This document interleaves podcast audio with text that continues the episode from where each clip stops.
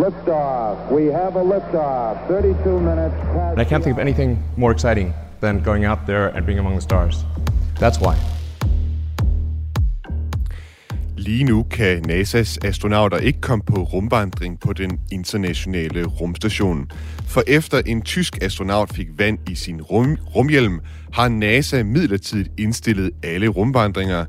Og den slags kan potentielt være rigtig farligt, fortæller Danmarks astronaut Andreas Mogensen. værste tilfælde, så kan du jo drukne, selvom det lyder ekstremt. Du lytter til den nye rumalder på Radio 4, og om lidt kan du høre mit interview med Andreas Mogensen om rumdragterne på den internationale rumstation, som efterhånden har rigtig mange år på banen. Derfor så valgte NASA også i går to virksomheder, som skal bygge fremtidens rumdragter for NASA. The history will be made with these suits uh, when we get to the moon.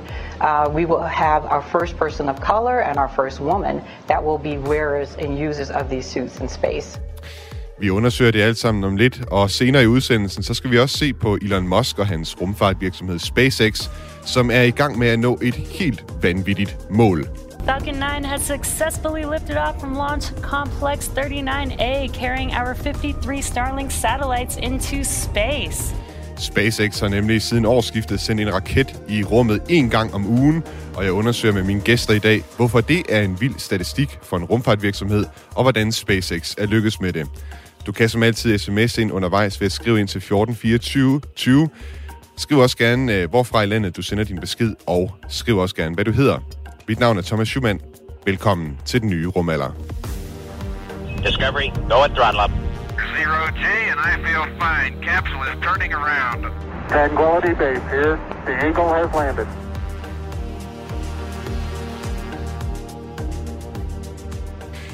Tilbage i marts var ESA-astronaut Mathias Maurer på rumvandring på den internationale rumstation, da der trængt vand ind i hans rumhjelm. Matthias has some water in his helmet. It's a little bit difficult to judge the volume because it's spread across the front of his visor, but I think we should accelerate the steps to get him out of the suit here. Ja, der var altså trængt en smule vand ind i hjelmen, og derfor så sagde de nede fra Mission Control i Houston, at det var man blev nødt til at få ham ud af rumdragten øh, så hurtigt som muligt, så man kunne få undersøgt, hvad det var, der ligesom var galt her. We see the helmet is off. If you can help us estimate the quantity of loose water inside the helmet and report the uh, whether the hat is wet or dry. Ja, folkene fra NASA, de vil altså kigge på, hvor meget vand, der var trængt ind i den her hjelm. Mathias Maurer, han er jo den astronaut, som jeg tilbage i april lavede et uh, interview med. Hello, listeners. Greetings from the International Space Station ISS. I'm ESA astronaut Matthias Maurer. Du kan finde mit interview som en bonusepisode i Radio 4's app eller på vores hjemmeside. Episoden blev udgivet den 28. april. Heldigvis så var Mathias Maurer i forvejen ved at tage sin rumdragt af, da der trængte det her vand ind i rumdragten. Men alligevel har NASA altså valgt forløbig at indstille alle rumvandringer på den internationale rumstation, som ikke er strengt nødvendige. Rumdragterne de skal bringes tilbage til, eller den her øh, rumdragt i hvert fald skal bringes tilbage til jorden, som fejlen den kan blive rettet. Det er anden gang, at rumvandringer er blevet indstillet på grund af vand i rum, rumhjelmen. Sidste skete var tilbage i 2013, da der kom vand ind i ESA-astronaut Luca Parmitanos rumhjelm under en rumvandring. Det lykkedes heldigvis Luca Parmitano at komme sikkert tilbage på rumstationen igen. I går der talte jeg med Danmarks astronaut Andreas Mogensen om rumdragterne, og jeg startede med at spørge ham om, hvor, hvad det overhovedet er for nogle rumdragter, som NASA de har op på rumstationen.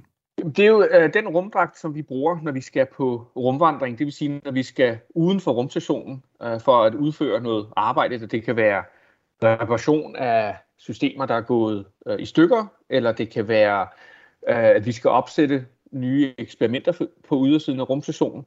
Så det er, selvom vi kalder det en rumdragt, så kan man sige, at det er mere eller mindre et personligt rumskib, man har på, fordi det indeholder alle de systemer, altså life support systemer, som skal holde en i live, mens man er øh, uden for rumstationen, ude i vakuum i rummet. Øhm, og når jeg siger life support systemer, så øh, gælder det for eksempel øh, iltbeholderne, som giver os den ilt, vi indånder. Det er øh, maskiner, der skal fjerne den CO2, som vi udånder. Det er selvfølgelig batterier øh, til radiosystemet, som gør, at vi har mulighed for at holde øh, kontakt med rumstationen og med kontrolcenteret i Houston. Det er den lille computer, som styrer hele rumdragten. Øhm, og så er det selvfølgelig også varme- og kølereguleringssystemet. Så der er en hel masse systemer i den her rumdragt, øh, som skal holde os i live, mm. øh, når vi er ude øh, på rumvandring i rummet. Og du har jo ikke selv endnu haft mulighed for at lave rumvandring op øh, på den internationale rumstation, men øh, jeg har set øh, billeder af dig træne i øh, rumdragter hernede øh, på jorden i de her store bassiner, I har til at træne i øh, rumvandring på. Hvordan er det at være inde i sådan en øh, rumdragt? Jamen det er, det, det, det er meget anstrengende, øh, fordi øh, rumdragten øh, for at sige, holde dig i live, så skal den jo så også bevare et vis lufttryk. Altså på ydersiden af rumdragten, i hvert fald i rummet, der er der vakuum. Øhm, og så er rumdragten tryksat øh, til cirka øh, en tredjedel af, af atmosfæren ved jordens overflade, det vil sige omkring 0,3 bar eller 0,3 atmosfære. Øhm, og det betyder, at der er en, en ret høj trykforskel på ydersiden og indersiden af dragten, som gør dragten utrolig stiv. Øh, og det er det, som man så hele tiden slås imod. Og det er jo især armene og fingrene, man bruger, ikke? fordi vi har jo værktøj, øh, som vi skal øh, bruge, når vi skal reparere eller installere eksperimenter. Øh, så det er en, en stiv rumbak, som du hele tiden kæmper imod, kan du sige, for den vil jo gerne bare øh, være fuldstændig stiv. Um, så det, det, det er sådan fysisk anstrengende. Det svarer lidt til at, at for eksempel at have en tennisbold i hånden, i hånden og så bare at, at, hele tiden at presse den tennisbold. Det, det, det er lidt den følelse, man har, når man arbejder i de her øh, handsker, man har på. Og øh, nu har NASA jo så midlertidigt indstillet alle ikke nødvendige rumdragt, øh, rumvandringer undskyld, på øh, den internationale rumstation, og det skyldes simpelthen, at øh, ESA-astronauten Mathias Maurer, han fik vand ind i hans øh, rumhjelm, da han var på rumvandring i marts. Og øh, jeg tænker, altså umiddelbart, sådan nogle rumdragter, de skal være øh, rimelig sikre. Hvordan kan sådan en fejl ske i en rumdragt? Ja, altså rumdragten er jo øh, øh, utrolig, en utrolig kompliceret maskine. Altså som jeg nævnte før, så selvom vi kalder det en rum, rumdragt, så er det jo mere et, et lille personligt rumskib. Um, og der er øh, alle mulige forskellige øh, øh, komponenter, som skal arbejde med hinanden øh, og, og kredsløb. Øh, altså en af de største udfordringer for eksempel, det er jo, hvordan vi slipper af med vores kropsvarme. Kroppen genererer en masse varme, især når man laver fysisk aktivitet. Øh, så vi sveder, vi bliver varme, og al den varme skal øh, transporteres væk. Øh, og der har vi så et specielt sæt undertøj på øh, med en masse meget tynde øh, vandledninger, øh, koldt vand løber simpelthen igennem de her ledninger, og så køler det kroppen ned, øh, og det, kroppen opvarmer så vandet, og det bliver så lidt hen til en varmeveksler, øh, hvor, hvor der ligesom er dannet et islag, som så fordamper ud i vakuum, og på den måde så slipper man af med, med, med vandet. Samtidig, når du sveder, og når du udånder, så bliver der også øh, formet vanddamp i, i selve luften, øh, og det vil sige, at den vanddamp skal jo så også øh, fjernes, øh, så der er også maskiner, der der, øh, der, der køler luften, og så samtidig øh, tørrer luften og fjerner den vanddamp, som helt naturligt opstår, når du sveder og, og udånder. Øh, så der er rigtig mange forskellige maskiner og komponenter, som skal arbejde sammen. Øhm, og, og, og det bliver selvfølgelig også øh, ældre og ældre med tiden, øh, og de, nogle af de her rumdragter øh, er jo øh, ja, 10-15 år gamle, øh, og så, så bliver de slidt ned, komponenter bliver slidt ned, og så øh, opstår der øh, problemer og helt præcis, hvad det var, der skete øh, under den sidste rumvandring med Mathias Maurer, øh, det, det ved vi ikke endnu. Altså, der kører en undersøgelse, som kigger på alle de forskellige komponenter. Øh, men altså, jeg er sikker på, at, at, at, at øh, NASA finder ud af, hvad det er, og så inden for et par måneder, så er vi så tilbage igen og har, har løst problemer og kan lave øh, alle de rumvandringer, rumvandringer, der er brug for. Det var det samme, øh, mere eller mindre, der skete under en rumvandring tilbage i 2013, og der var det altså ESA-astronauten Luca Parmitano, der også fik vand ind i øh, hans rumhjelm. Og dengang indstillede NASA også alle ikke nødvendige rumvandringer, og derudover lavede NASA nogle forbedringer af rumhjelmen, hvor de blandt andet puttede et luftrør ind i øh, hjelmen.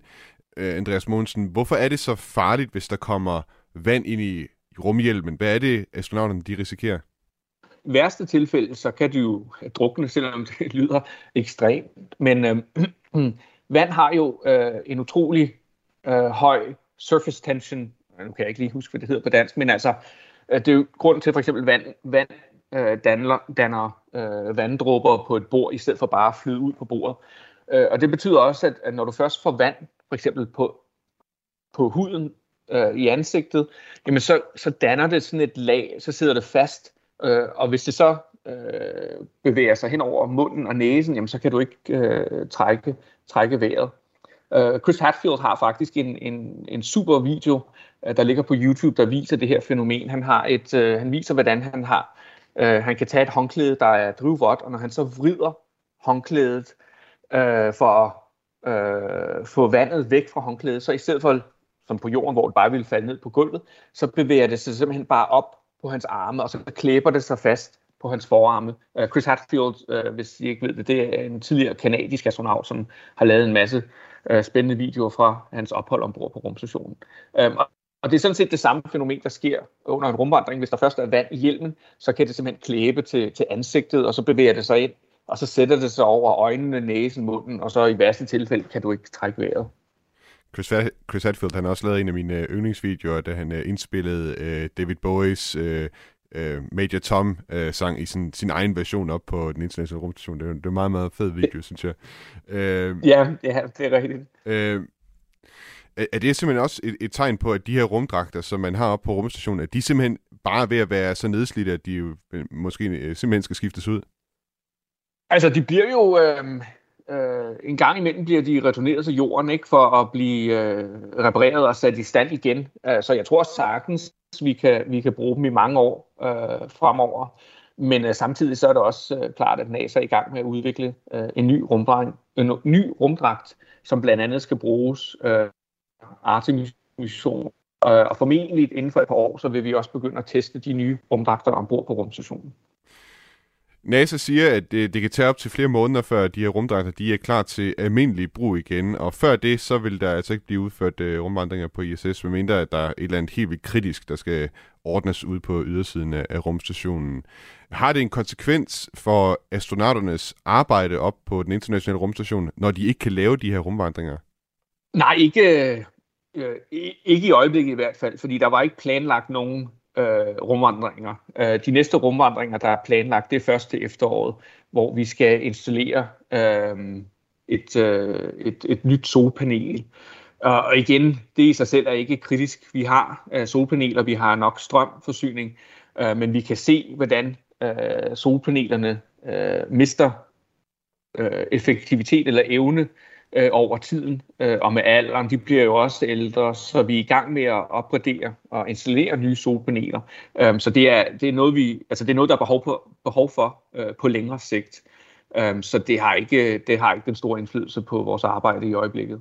Andreas, mange tak, fordi du vil øh, være med i dag og, og fortælle om øh, rumdragterne her. Det var så lidt. This is Casey Dreyer. I'm the Senior Space Policy Advisor at the Planetary Society and its Chief Advocate, and you're listening to Die New Romella by Thomas Schumann.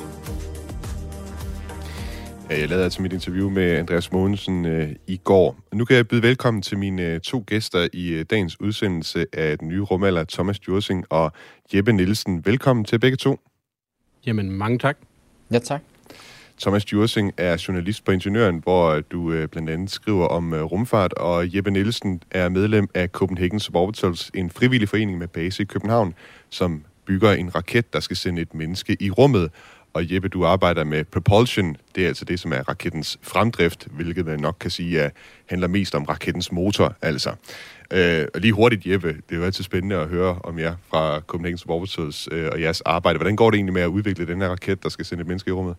Jamen, vi bygger på livet løst på motoren i vores eget værksted. Øh, vi har lavet de første stumper til motoren. Øh, dem, der følger med på de sociale medier, vil måske se de her ringe, vi har lagt op på vores Facebook-side, som øh, skal indgå i motoren. Herudover så begynder vi snart at skære pladedelene til motoren, og så skal vi i gang i et svejseværk, så øh, det begynder snart at lugte af en motor. Mm. Øh. I, I jo begge to øh, nu her lyttet med til øh, indslaget her om øh, rumdragterne, og øh, Thomas øh, Djursing, du skrev også en artikel om de vanskeligheder, som NASA har med rumdragterne. Og du skrev, at NASA ved flere lejligheder har forsøgt sig med lappeløsninger for at få rumdragterne til at holde længere. Hvad er det for nogle lappeløsninger? Ja, man kan sige, øh, da, da den italienske astronaut havde sine problemer, så indførte man faktisk sådan nogle snorkelsystemer, som egentlig bare var nogle, nogle rør, som man førte fra, fra, selve, fra selve hjelmen og så ned til et sted på maven, så der var sådan en backup-løsning, hvis det gik helt galt. Altså hvis netop, som Andreas Mogensen beskrev, at, at vandet sad over næse og mund, så kunne man ligesom, ligesom sætte sin mund ned til den her snorkel. Okay. Men det man så også har gjort siden, det er, at man har, man har simpelthen lagt nogle, man, kan bedst beskrive det som en slags svampe over, øh, eller hen til nakken, fordi problemet er, at man har fundet ud af, i hvert fald i de tidligere tilfælde, at der kommer vandet ligesom frem bag nakken, og så har man prøvet at lægge nogle svampe og nogle skillevæg ind der, sådan, så hvis der skulle komme vand, så kan man måske holde det meste af det i det område. Mm. Nu øh, har vi hørt om de her problemer, de har med rumdragterne op på den internationale rumstation, men NASA har jo faktisk brugt mere end en årti på at designe en ny rumdragt til astronauter. En rumdragt, som også skal bruges til, at man kan lande på månen med. Men øh, forsinkelser og budgetoverskridelser, det har altså risikeret, øh, altså med at udvikle de her rumdragter, det risikerer at kaste NASA's planer for en månelanding over styr. I går annoncerede NASA så, at man nu i stedet vil købe nye rumdragter af virksomhederne Axiom Space og Collins Aerospace. Rumdragterne de skal bruges til Øh, rumvandringer på den internationale rumstation, og så er det altså iført de her rumdragter fra en af de to virksomheder, eller måske rumdragter fra begge virksomheder, at mennesker igen skal gå på månen, når NASA med Artemis 3-missionen vil lande den første kvinde og den næste mand på månen. Som Vanessa Weik, direktøren for Johnson Space Center, sagde i går på et pressemøde, hvor de her to virksomheder blev præsenteret, så sagde hun, at det var en historisk dag. This is a historic day for us. And uh, the history will be made with these suits uh, when we get to the moon. Uh, we will have our first person of color and our first woman that will be wearers and users of these suits in space. So this is a very important day. Ja, en meget vigtig dag, sagde altså Vanessa Wick øh, i går på det her pressemøde. Repræsentanterne for Axiom Space og Collins Aerospace, de sagde på pressemødet i går, at de regner med at kunne have rumdragter klar, så de kan blive testet på rumvandring på rumstationen i 2025. Kontrakten, som NASA har indgået med de to virksomheder, den er endnu et skridt på vejen mod privatisering af rumfarten, for Axiom Space og Collins Aerospace, de skal altså konkurrere med hinanden om at kunne levere rumdragterne til bestemte missioner og inden for en bestemt deadline. Og øh, Jeppe, hvad fortæller det dig, at NASA har, altså har valgt at droppe øh, selv og lave deres egne rumdragter, og i stedet for vælger at give opgaven til to virksomheder, som altså skal konkurrere om midlerne? Jeg tror faktisk, det er en rigtig sund ting. Øhm, jeg tænker, at NASA har kendt, at det der med at stille budget og sige, I får de her penge, udvikle det her, og hvis I har flere udgifter end det, så giver vi nogle flere. At det ikke rigtig fungerer i rumfarten. Der er ikke rigtig så meget incitament til at gøre produktet færdigt. Hvis man derimod får at vide, I får den her portion penge, og hvis I bliver færdige til den deadline, så ligger der nogle flere penge og venter. Så er lidt mere et incitament for firmaet til at gøre tingene færdigt. Og hvis der så også er en konkurrence, så tror jeg, det bliver rigtig, rigtig sundt. Thomas Jursing, hvad, hvad tænker du om det? Ja, det er, det er jeg sådan set enig i. Øh, ja, jeg synes også, det er en naturlig forlængelse af, af hele deres strategi om at, at involvere de private i det, og jeg tænker også, hvis... Altså, vi fik jo den her rapport fra NASA for, jeg tror, det var et år siden, eller sådan noget, der netop sagde, at at øh, de ville blive så forsinket, at hvis tidsplanen om Artemis-raketten og månelandingen skulle holde, så var det rumdragterne, der ville forsinke projektet. Og så skal vi som regel lægge på år til, ikke? Så det er nok meget godt at få nogle andre ind, og jeg tror, jeg er i hvert fald især spændt på Axiom som en spiller i det her, fordi de jo netop øh, er ret langt fremme i skoene med samarbejde med ISS og har planer om at få deres eget modul på og vil bedrive rumturisme og sådan noget. Og, og det bliver mere og mere virkeligt, og derfor synes jeg, de er ret interessant spillere i det her, hvor Collins er mere de traditionelle, har været med til at udvikle de gamle dragter. Så det er sådan en meget sjovt parløb her egentlig.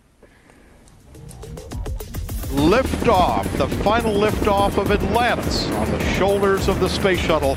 America will continue the dream.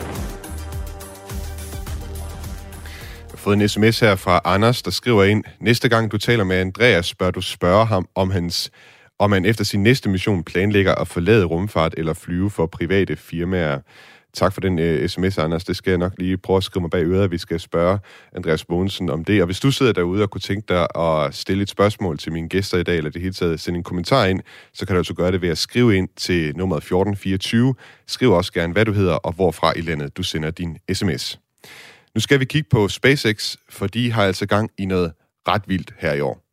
Three, two, one. Full power. And liftoff. Nogenlunde sådan her har det lyttet 22 gange i år indtil videre. Altså, SpaceX har 22 gange lavet en raketopsendelse. Og hvis vi så lige tager et kig i kalenderen, så kan vi se, at vi altså nu er i uge 22. Det betyder, at SpaceX indtil videre har sendt en raket i rummet én gang om ugen. Og SpaceX har da også sagt, at deres mål for 2022 er, at de skal sende raketter 52 gange ud i rummet. Så det her med at sende en raket afsted en gang om ugen, det ser altså ud til at fortsætte året ud. Og det er en uhørt bedrift, ifølge rumfartsjournalist Eric Berger fra internetmediet Ars Technica. It really is unprecedented in the history of commercial spaceflight. Eric Berger har skrevet en bog om SpaceX's udvikling af deres første raket, Falcon 1. Den bog, den hedder Liftoff, Elon Musk and the Desperate Early Days That Launched SpaceX. Og Eric Berger også ved at skrive en bog om udviklingen af Falcon 9. Og vi skal senere i udsendelsen høre flere, flere klip fra det interview, som jeg lavede med Eric Berger tirsdag. Men først så skal vi altså lige kigge lidt på den raket, som SpaceX sender så mange afsted af for tiden, nemlig Falcon 9-raketten. Og Thomas Jursing, kan du give os den hurtige introduktion til Falcon 9-raketten? Ja, det er, det er jo ligesom SpaceX's arbejdshest, kan man sige. Det er, det er den, der er fundamentet for stort set alle de opsendelser, de laver. Og selv den, vi kalder Falcon Heavy, er egentlig bare en sammensætning af Falcon 9-raketter. Den, er, øh, den, er, den findes i tre versioner, men øh, den højeste er de her 70, 70 meter. Mener, at den kan løfte 22 ton ud i low earth orbit, altså i kredsløb om, om rummet. Og så det, der gør den helt særlig, er jo, at den er i stand til at, at, at lande igen. Og det er jo det, der vi kommer til sikkert at snakke om igen senere. Men øh, ja, og så flyver den på en, på en klassisk brænding af, eller blanding af flydende, flydende oxygen og, øh, og, og klassisk jet fuel, altså det her RP1-brændstof. Øh, ja, det er vel den korte. Hvor, hvor, hvor enestående er det øh, i, i rumfartens verden, Thomas, at en privat virksomhed sådan på ugenlig basis sender en rumraket i rummet? Jamen, som Erik Bøger også siger, så er det jo, det er jo usædvanligt. Øh, dog skal vi lige huske på, at, at Soyuz-raketten jo altså har 2.000 opsendelser i alt. Den er så også helt tilbage fra rumalderens start. Øh, men i slutningen af 80'erne havde de, faktisk, øh, havde de faktisk et tilsvarende antal, der var i produktion i hvert fald, og de producerede cirka 52 om øh, eller 52 om året. Ikke? Mm. Så, så det var cirka svarende til en gang om ugen. Men, men det er også svært at sammenligne de to, fordi det er en anden tidsalder og sådan noget. Så det er usædvanligt, at, at vi har så mange opsendelser. Men vi er også i en ny tid, hvor, hvor økonomien i rumfart bare er så meget større, og det, det er et andet game, så derfor giver det mening, at der er plads til, til mange flere opsendelser.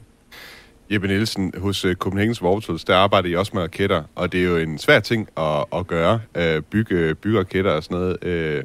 Hvad tænker du, når du ser, at SpaceX de, de sådan klarer det uge efter uge? Jeg tænker, jeg er ret besundelig på deres evne til at genbruge deres ting, for at sige det lige ud. Øhm, det er jo ingen hemmelighed, at SpaceX-raketter de flyver mere end en gang.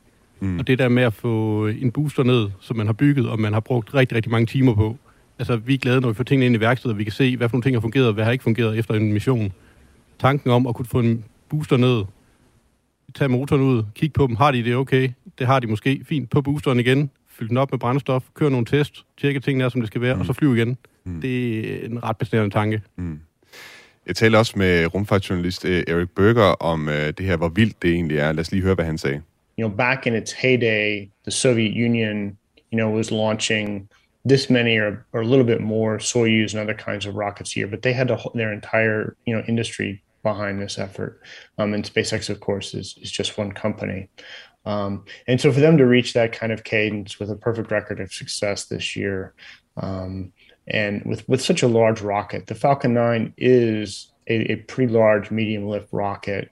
Um, and, and, you know, as I say, you know, they're not just launching them, they're landing them and, and going through all those operations. It, it, it really is unprecedented in the history of commercial spaceflight.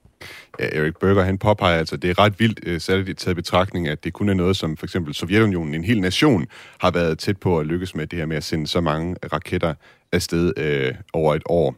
Om lidt så skal vi undersøge også, hvad det er, SpaceX øh, får ud af det her, og senere så skal vi også se på Starship, for Elon Musks plan er, at den skal flyve endnu mere. Tre gange om dagen har han planlagt, at den skal øh, at der skal sendes øh, Starships ud i rummet. Starship, det er altså deres Mars-raket, som de er ved at bygge lige nu.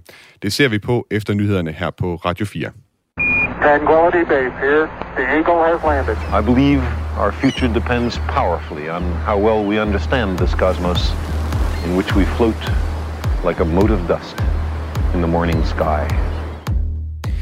Det er ret uhørt, at SpaceX, en privat rumfartvirksomhed, hver uge kan sende en raket i rummet. Det er altså kun noget, supermagter tilnærmelsesvis har været i stand til tidligere. Men hvad får vi ud af det? Og hvordan er det lykkedes SpaceX? Det skal vi undersøge nu med mine gæster, som er med i programmet i dag. Det er Thomas Djursing, der er journalist på Ingeniøren, og han skriver blandt andet om rumfart for ingeniøren, og så har jeg også Jeppe Nielsen med, som er medlem af Copenhagen Suborbitals, og som arbejder med propulsion, det vil altså sige primært raketmotoren på den raket, som Copenhagen Suborbitals vil sende et menneske i rummet på. Du kan som altid sms ind undervejs ved at skrive ind til nummeret 1424. Skriv også gerne dit navn og hvorfra i landet du sender din sms. Houston Discovery, go ahead. Discovery, go at throttle up. And Discovery Houston, we've got a good picture of Steve. Roger roll, Discovery. Og vi har faktisk øh, fået en øh, sms fra vores lytter Claus med et spørgsmål til dig, Jeppe Nielsen. Øh, Clausen skriver her, kan Copenhagen Suborbitals fortælle lidt mere om deres injektordesign og hvordan det går med det? Har de været afprøvet med brændstof i en rigtig raketmotor endnu? Jamen, det vil jeg da meget gerne fortælle lidt om. Øh, det er sådan, vi har valgt at gå med det her spoiler-design, som nogen måske har set. Øh, vi testede det faktisk i en lille BPM-5-motor. Det er den størrelse motor, der har flået på vores øh, Nexø-raket tidligere. Øh, så ja, de her spoiler, de har været testet i øh, raketmotorer før. Man har også set, historisk set, spoiler i øh, russiske motorer primært, der bruger den her type teknologi i deres injektorer. Så det er klart, at vi har selvfølgelig lavet os inspirere lidt af, hvad gør de professionelle, fordi vi behøver ikke at opfinde en dyb tallerken hver gang. Mm. Øhm, så vi har selvfølgelig kigget lidt på det, men det er vores eget design, det er os selv, der har optimeret dem her. Øh, så det er vi lidt stolte af et eller andet sted, og det er også noget, vi har gjort, fordi hvis man forestiller sig en almindelig klassisk injektor, som er det der brugshoveddesign, så forestiller jeg, at I skal bruge forskellige tusind huller, og hvis bordet bare knækker én gang, så skal I starte forfra. Mm. Tanken om det var lidt svær at bære, hvis det var, man har brugt så mange timer på at lave en injektor, så man knækker et bord. Så ideen med de her spoiler var også at lave nogle enkelte små elementer, hvor man så kan bruge måske 6 huller, eller 10 huller, eller 20 huller, eller hvor mange der nu skal i. Og så hvis man bommer et bord, jamen, så er det kun et element, der ryger. Det er ikke en hel injektor. Mm. Så det var ligesom det, der var hovedtanken med det design. Mm. Og vi kunne øh, bruge rigtig meget tid på også at tale om øh, Copenhagen Suborbitals og jeres øh, arbejde. Det kommer vi også til i fremtiden her på den nye rumalder. Men i dag, der handler det altså om SpaceX, og at de øh, en gang om ugen, indtil videre i hvert fald her i 2022, har sendt en øh, raket i rummet, og at det er noget øh, vanvittig statistik, hvis man sådan øh, kigger på rumfart i det hele taget. Øh, Thomas Djursing, øh, journalist på øh, Ingeniøren, du er også med. Øh, hvorfor er det SpaceX, de sender så mange af deres øh, raketter afsted her for tiden? Jamen, det er jo fordi, de er ved at erobre verdensmarkedet for, øh, for rumfart, ganske enkelt. Øh, fordi de har fundet til teknologien og raketterne til at gøre det så billigt som muligt, og derfor får de flere og flere opgaver, og de opgaver, de ikke får udefra, dem laver de selv, som blandt andet at skabe et verdensomspændende øh, internet øh, ved hjælp af Starlink-raketterne. Så det, ja, det, det er simpelthen bare fordi, der er et marked til det. Mm. Og man kan sige, øh, det er jo meget fint, at SpaceX øh, for dem sikkert, at de kan sende så mange af deres øh, Starlink-satellitter i rummet og Europa og verdensmarkedet, som du taler om her. Øh, men hvad betyder det for mig og dig og for resten af verden, at øh, SpaceX kan det her? Jamen, det, gør, det betyder jo grundlæggende, at adgangen til rum, rummet bliver billigere, og at flere får mulighed for, for at være med med deres idéer, og teste ting, og lave tilkommunikation, og så videre, så videre. Så, så, så de gør, altså, det betyder jo basically, at det bliver billigere, og helt konkret med Starlink betyder det jo, at fjernliggende områder for, for internet, hvor de ikke har haft det før. Men med dig, Jeppe, har du et, øh, et bud på, hvad sådan nogen som du og jeg, vi får ud af, at øh, SpaceX de er i stand til det her? Jeg tænker på kort sigt, så har vi en masse ting, vi er glade for, at vi stadigvæk har. Altså kommunikationssatellitter er rare, værsatellitter, der kan fortælle os noget om, hvad der sker fremadrettet, er også meget rare her i kredsløb.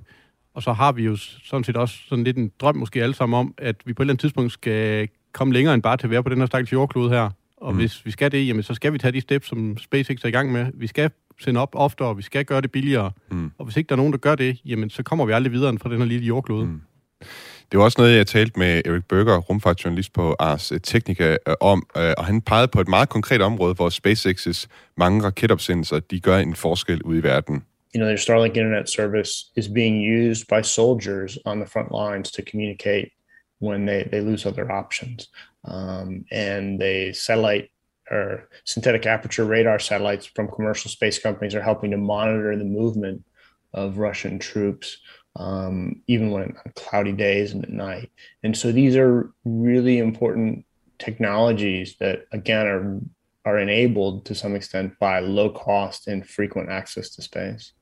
Ja, han peger altså på, at øh, Starlink-satellitterne blandt andet bliver brugt af ukrainske soldater nede på frontlinjen i øh, Ukraine til at kommunikere med hinanden med, og så også, at der kan sendes de her synthetic øh, aperture radar satellitter i rummet, altså nogle særlige radar satellitter, som kan være med til at kaste lys over, hvor det er, at de russiske tropper de bevæger sig. Så helt konkret bliver det altså også brugt i Ukraine, som vi også har dækket før her på den nye rumalder. Men Thomas, jeg tænker, øh, der, der må også være nogle konsekvenser ved, at øh, man sender så mange af de her satellitter af, af sted. Hvad er det for nogle konsekvenser, det kan have for, for os alle sammen og for, for rumfarten, at øh, SpaceX de bare drøner afsted med at sende så mange øh, satellitter i rummet?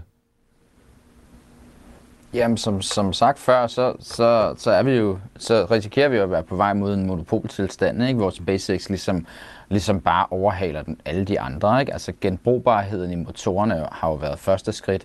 Nu er de så på vej med Starship. Lykkes de med det, så har de jo en, en heavy lift øh, mulighed, som ingen andre vil være i stand til at konkurrere med. Og det er jo også det, vi ser, vi ser det jo også i forhold til, når, når små spillere vil på banen, øh, og, og, og prøve at sende nanosatellitter og andet op, så, er, så, så, så bliver det altid sådan, at man siger, jo, hvis du sendte op med en SpaceX-raket, så vil du bare kunne, kunne pulje den i en stor klynge, og så sende en masse ud, og prisen for det er bare absurd lav i forhold til alt andet, hvad der er. Så det er jo det her, det, det er jo det, er jo det ja, monopolagtige tilstand, der sker, ikke? Mm. En ting, der virkelig adskiller SpaceX fra alle andre i rumfartbranchen, det er det her.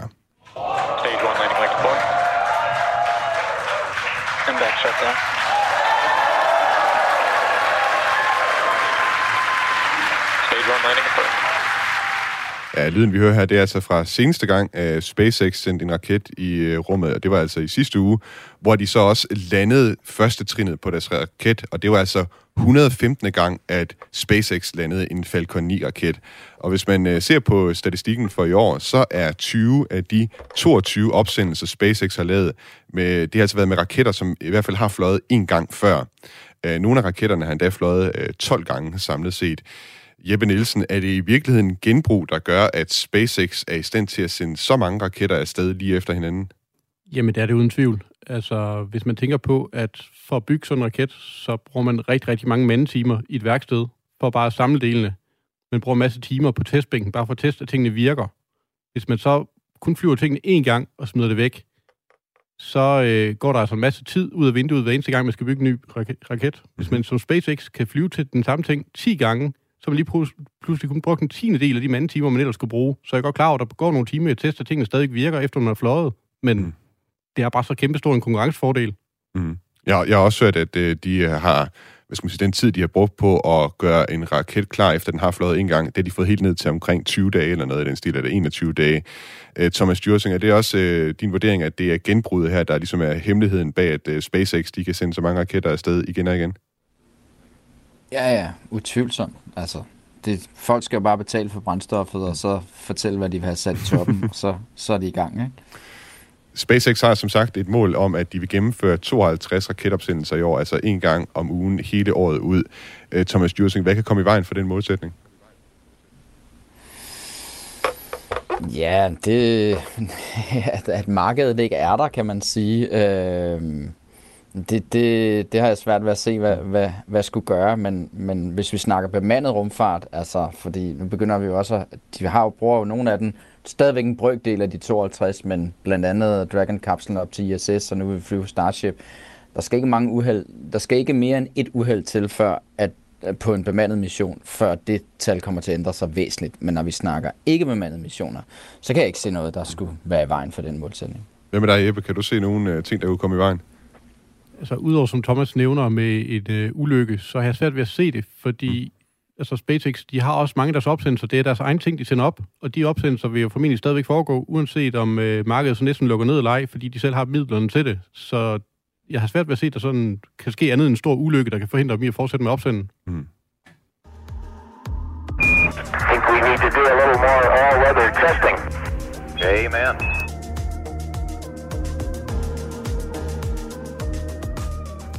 Ja, og apropos øh, ulykker, sidste gang, der gik noget galt med en Falcon 9-raket, det var altså helt tilbage i 2016, og det var endda før raketten den skulle sendes op. Det var, da SpaceX skulle opsende satellitten Amos 6, og som led i forberedelsen, der ville de teste rakettens motor ude på affyringsrampen. Men mens de var ved at tanke øh, den her raket op, så sprang den altså pludselig i luften, og satellitten, der sad i toppen af raketten, blev også slugt af flammerne. Thomas Djursing, jeg var lige inde og søge på det inde på nettet, og jeg kunne se, at du skrev altså også en artikel om eksplosionen dengang. Kan du huske, hvad det var, der gik galt der?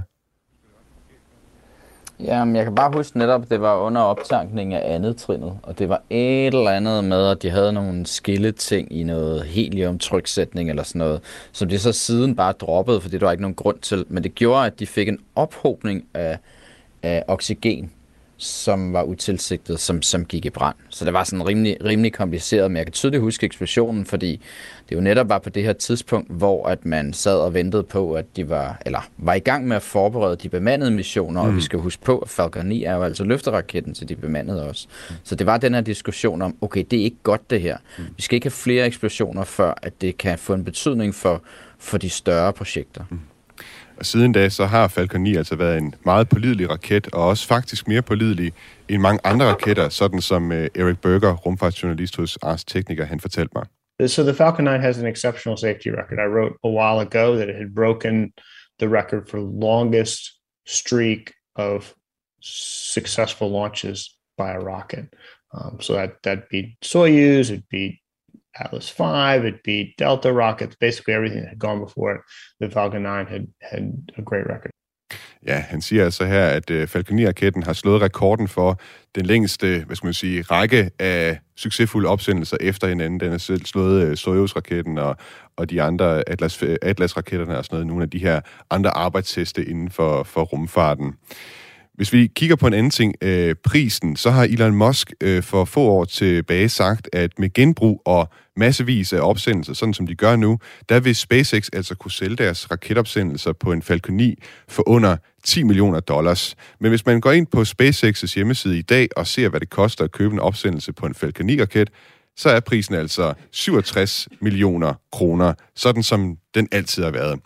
Og SpaceX er altså også sin egen største kunde med de her mange opsendelser af Starlink.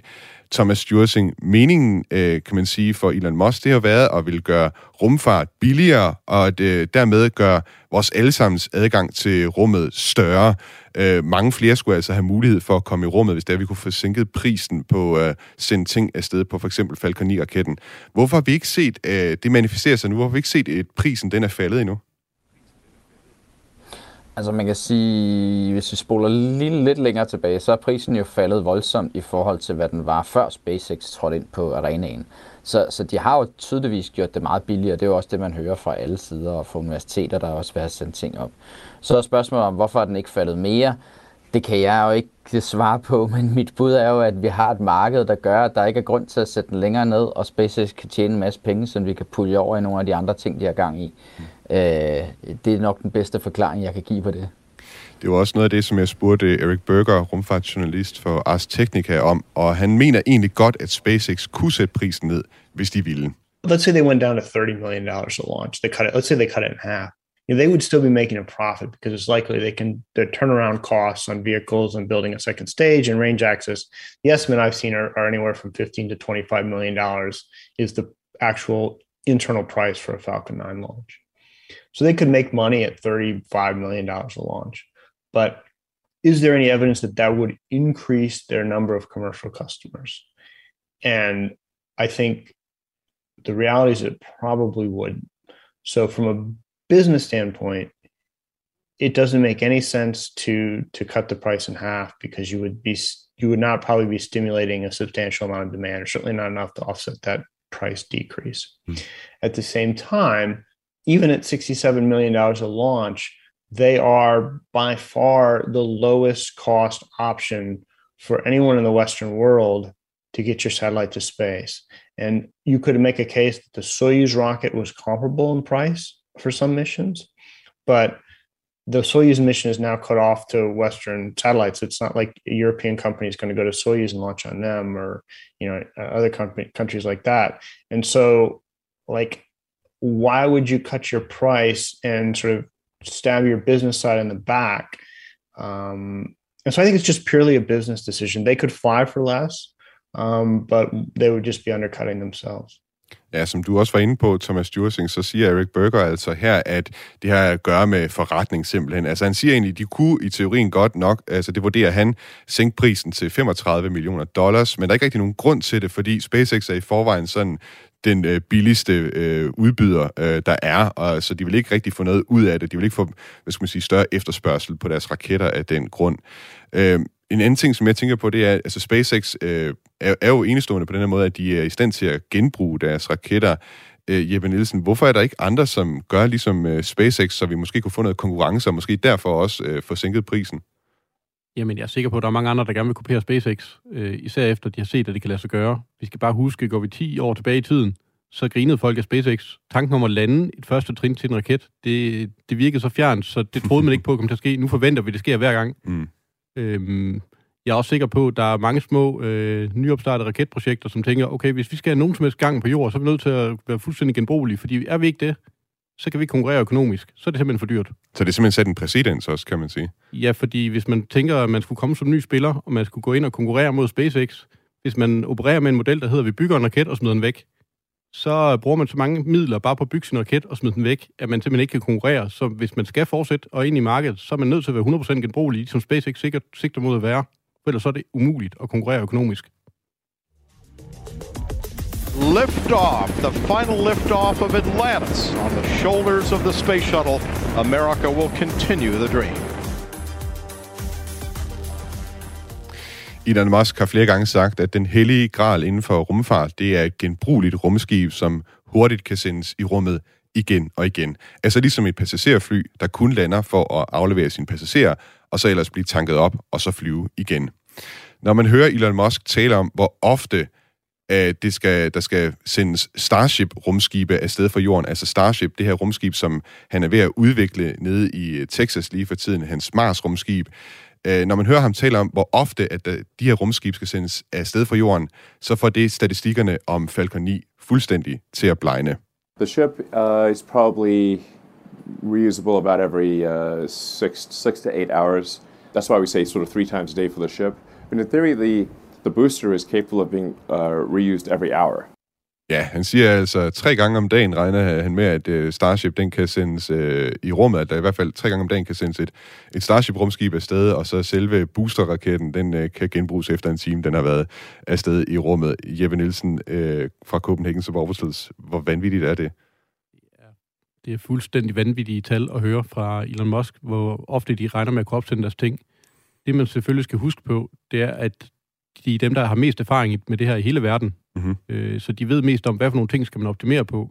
Og jeg tror, en af de ting, man ikke skal undervurdere, det er det, at de har skiftet brændstof. Og jeg tror simpelthen, at det hjælper dem til, at de har en mere ren forbrænding i alle deres komponenter, som gør det nemmere at genbruge dem. De har skiftet brændstof dem. til metan, ja. Det er ja. korrekt. Ja. Og, øh, og det brænder bare mere rent end R-PET, som ja. Øh, de bruger på deres Falcon 9. Som er en slags øh, raffineret flybrændstof. Præcis. Øh, og som kan efterlade sådan, det er det, man kalder coking, ikke? Altså, det kan efterlade nogle rester i, i raketmotoren som metan.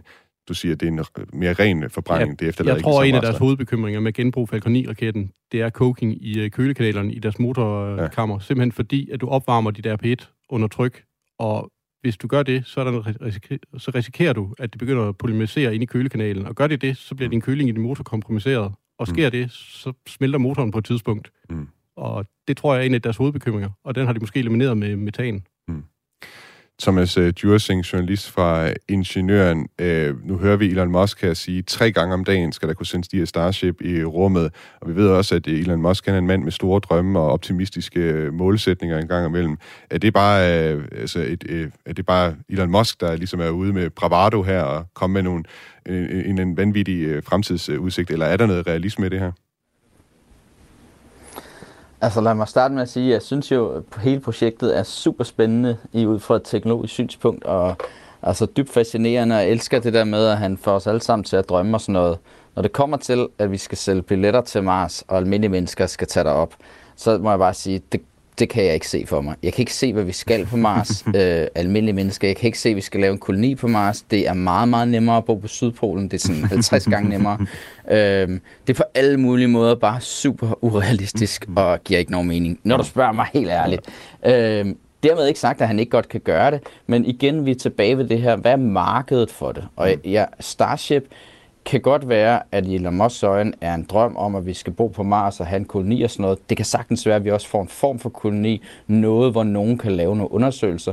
Men det er jo en heavy lift raket, som Mm. giver en helt anden adgang til rummet for at sende dele det op til rumstationer omkring jorden, eller månen, mm. eller Mars, eller hvad man vil. Så det åbner nogle porte, og det marked skal han jo så skabe på en eller anden måde. Enten med rumturisme, eller med de store rumfartsorganisationer, hvor verden forhåbentlig kan arbejde sammen og lave store projekter igen. Mm. Så det er det, vi mangler at se. Men ideen om, at det er almindelige mennesker, der skal betale billetter for at komme til Mars, det tror jeg ikke på. Det er jo også et øh, spørgsmål, jeg stillede øh, uh, Erik Berger, rumfartsjournalist på uh, Ars Technica. Altså, jeg spurgte ham, hvorfor er det overhovedet SpaceX, de går efter at ville sende tre Starships i rummet om dagen? Well, I mean, that's aspirational, of course. But I think the long term picture he's saying is that if we're going to have a self sustaining settlement on Mars, which is his stated goal, which I believe in having talking to him is actually what he wants to do and see happen, you know, you need, you know, thousands of Starship missions to Mars. And each of these missions is going to have to be fueled in low Earth orbit. And so to send a single Starship to Mars, you're looking at probably six to 10 launches from Earth to fuel a Starship. So, you know, that's where you get like, let's say you wanted to launch a mission to Mars. I mean, you would need multiple launches for each of those missions. And so he's saying that, like, to really make this economically feasible, Starship or, or rocket launches have to become much more of a commodity like airplane launches. And so that's the goal that he's sort of that they have designed Starship and its super heavy booster to be inherently reusable and quickly turned around for more flights. And so that's the goal. Maybe they'll eventually get there. You know, he wanted to his original goal with the Falcon 9 was to be able to turn that rocket around within 24 hours. And as I say, they've gotten down to within 21 days. So, and, and I think they could probably get to like a week or 10 days if they really pushed it. But, you know, th- these, as I say, these are aspirational goals. Um, he just knows where he would like the industry to go. Um, and so that's why he talks about it that way. So yeah, do, do, do you think it's uh, feasible they will come close?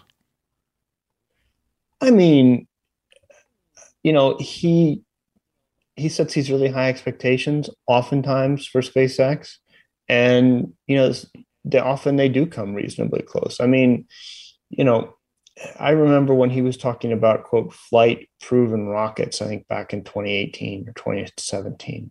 And the idea was that look, if you're a customer, you don't want to go on the first flight of a rocket. You want to go on the second or third or later flight after it's proven itself. And now that's largely true. NASA's flying human missions on the second and third launches of rockets. DoD, Department of Defense, is putting its valuable payloads on later flights of rockets. And so I think that, you know, he has changed the industry in that way, and that like reused rockets are no longer like out there. It's like very much mainstream. Erik Berger, han siger altså her, at det er den bedste af alle verdener, at uh, SpaceX når op på de her tre opsendelser om dagen, men det er simpelthen det, der er nødvendigt ifølge Elon Musk, og Eric Berger siger også, at han tror, at Musk mener det her oprigtigt. Uh, det er simpelthen nødvendigt med så mange opsendelser, hvis man skal sende de her rumskibe til Mars. Øh, og så siger han også, at øh, normalt, når, når de sætter de her målsætninger fra SpaceX' side, så kommer de faktisk øh, overraskende tæt på, på målet. Så det er jo, hvad skal man sige, det er jo kun fremtiden, der kan vise, øh, hvad det ligesom kommer til at blive til her. Vi har fået en øh, del sms'er fra vores øh, lyttere derude, øh, som jeg også gerne lige vil nå at vende her, før vi øh, runder af for i dag. Vi har fået en sms fra Jesper, der skriver, kan NASA ikke bare bruge rumdragterne fra deres tidligere månelandinger, eller hvad er designforskellen på de gamle øh, må, øh, på de gamle månedragter og de nye rumvandringsdragter, der bruges. Jeg ved ikke, Thomas Djursing, om du kan svare på det spørgsmål? Ja, men for det første er de jo alt for gamle, de, de gamle, men man kan sige, at øh, NASA i deres presmeddelelse sagde jo netop også, at de vil prøve at hente noget inspiration derfra, fordi det er jo trods alt de eneste, der har været på en, en anden verden, om man så må sige.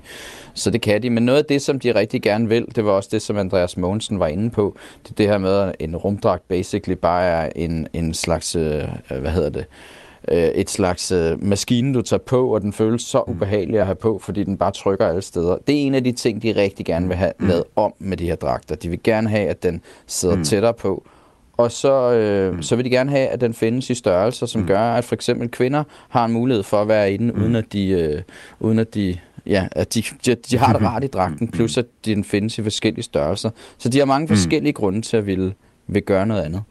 Thomas Djursing og Jeppe Nielsen, tak fordi I begge to var med i den nye rumalder i dag. Jamen, mange tak, Selv fordi tak. måtte komme.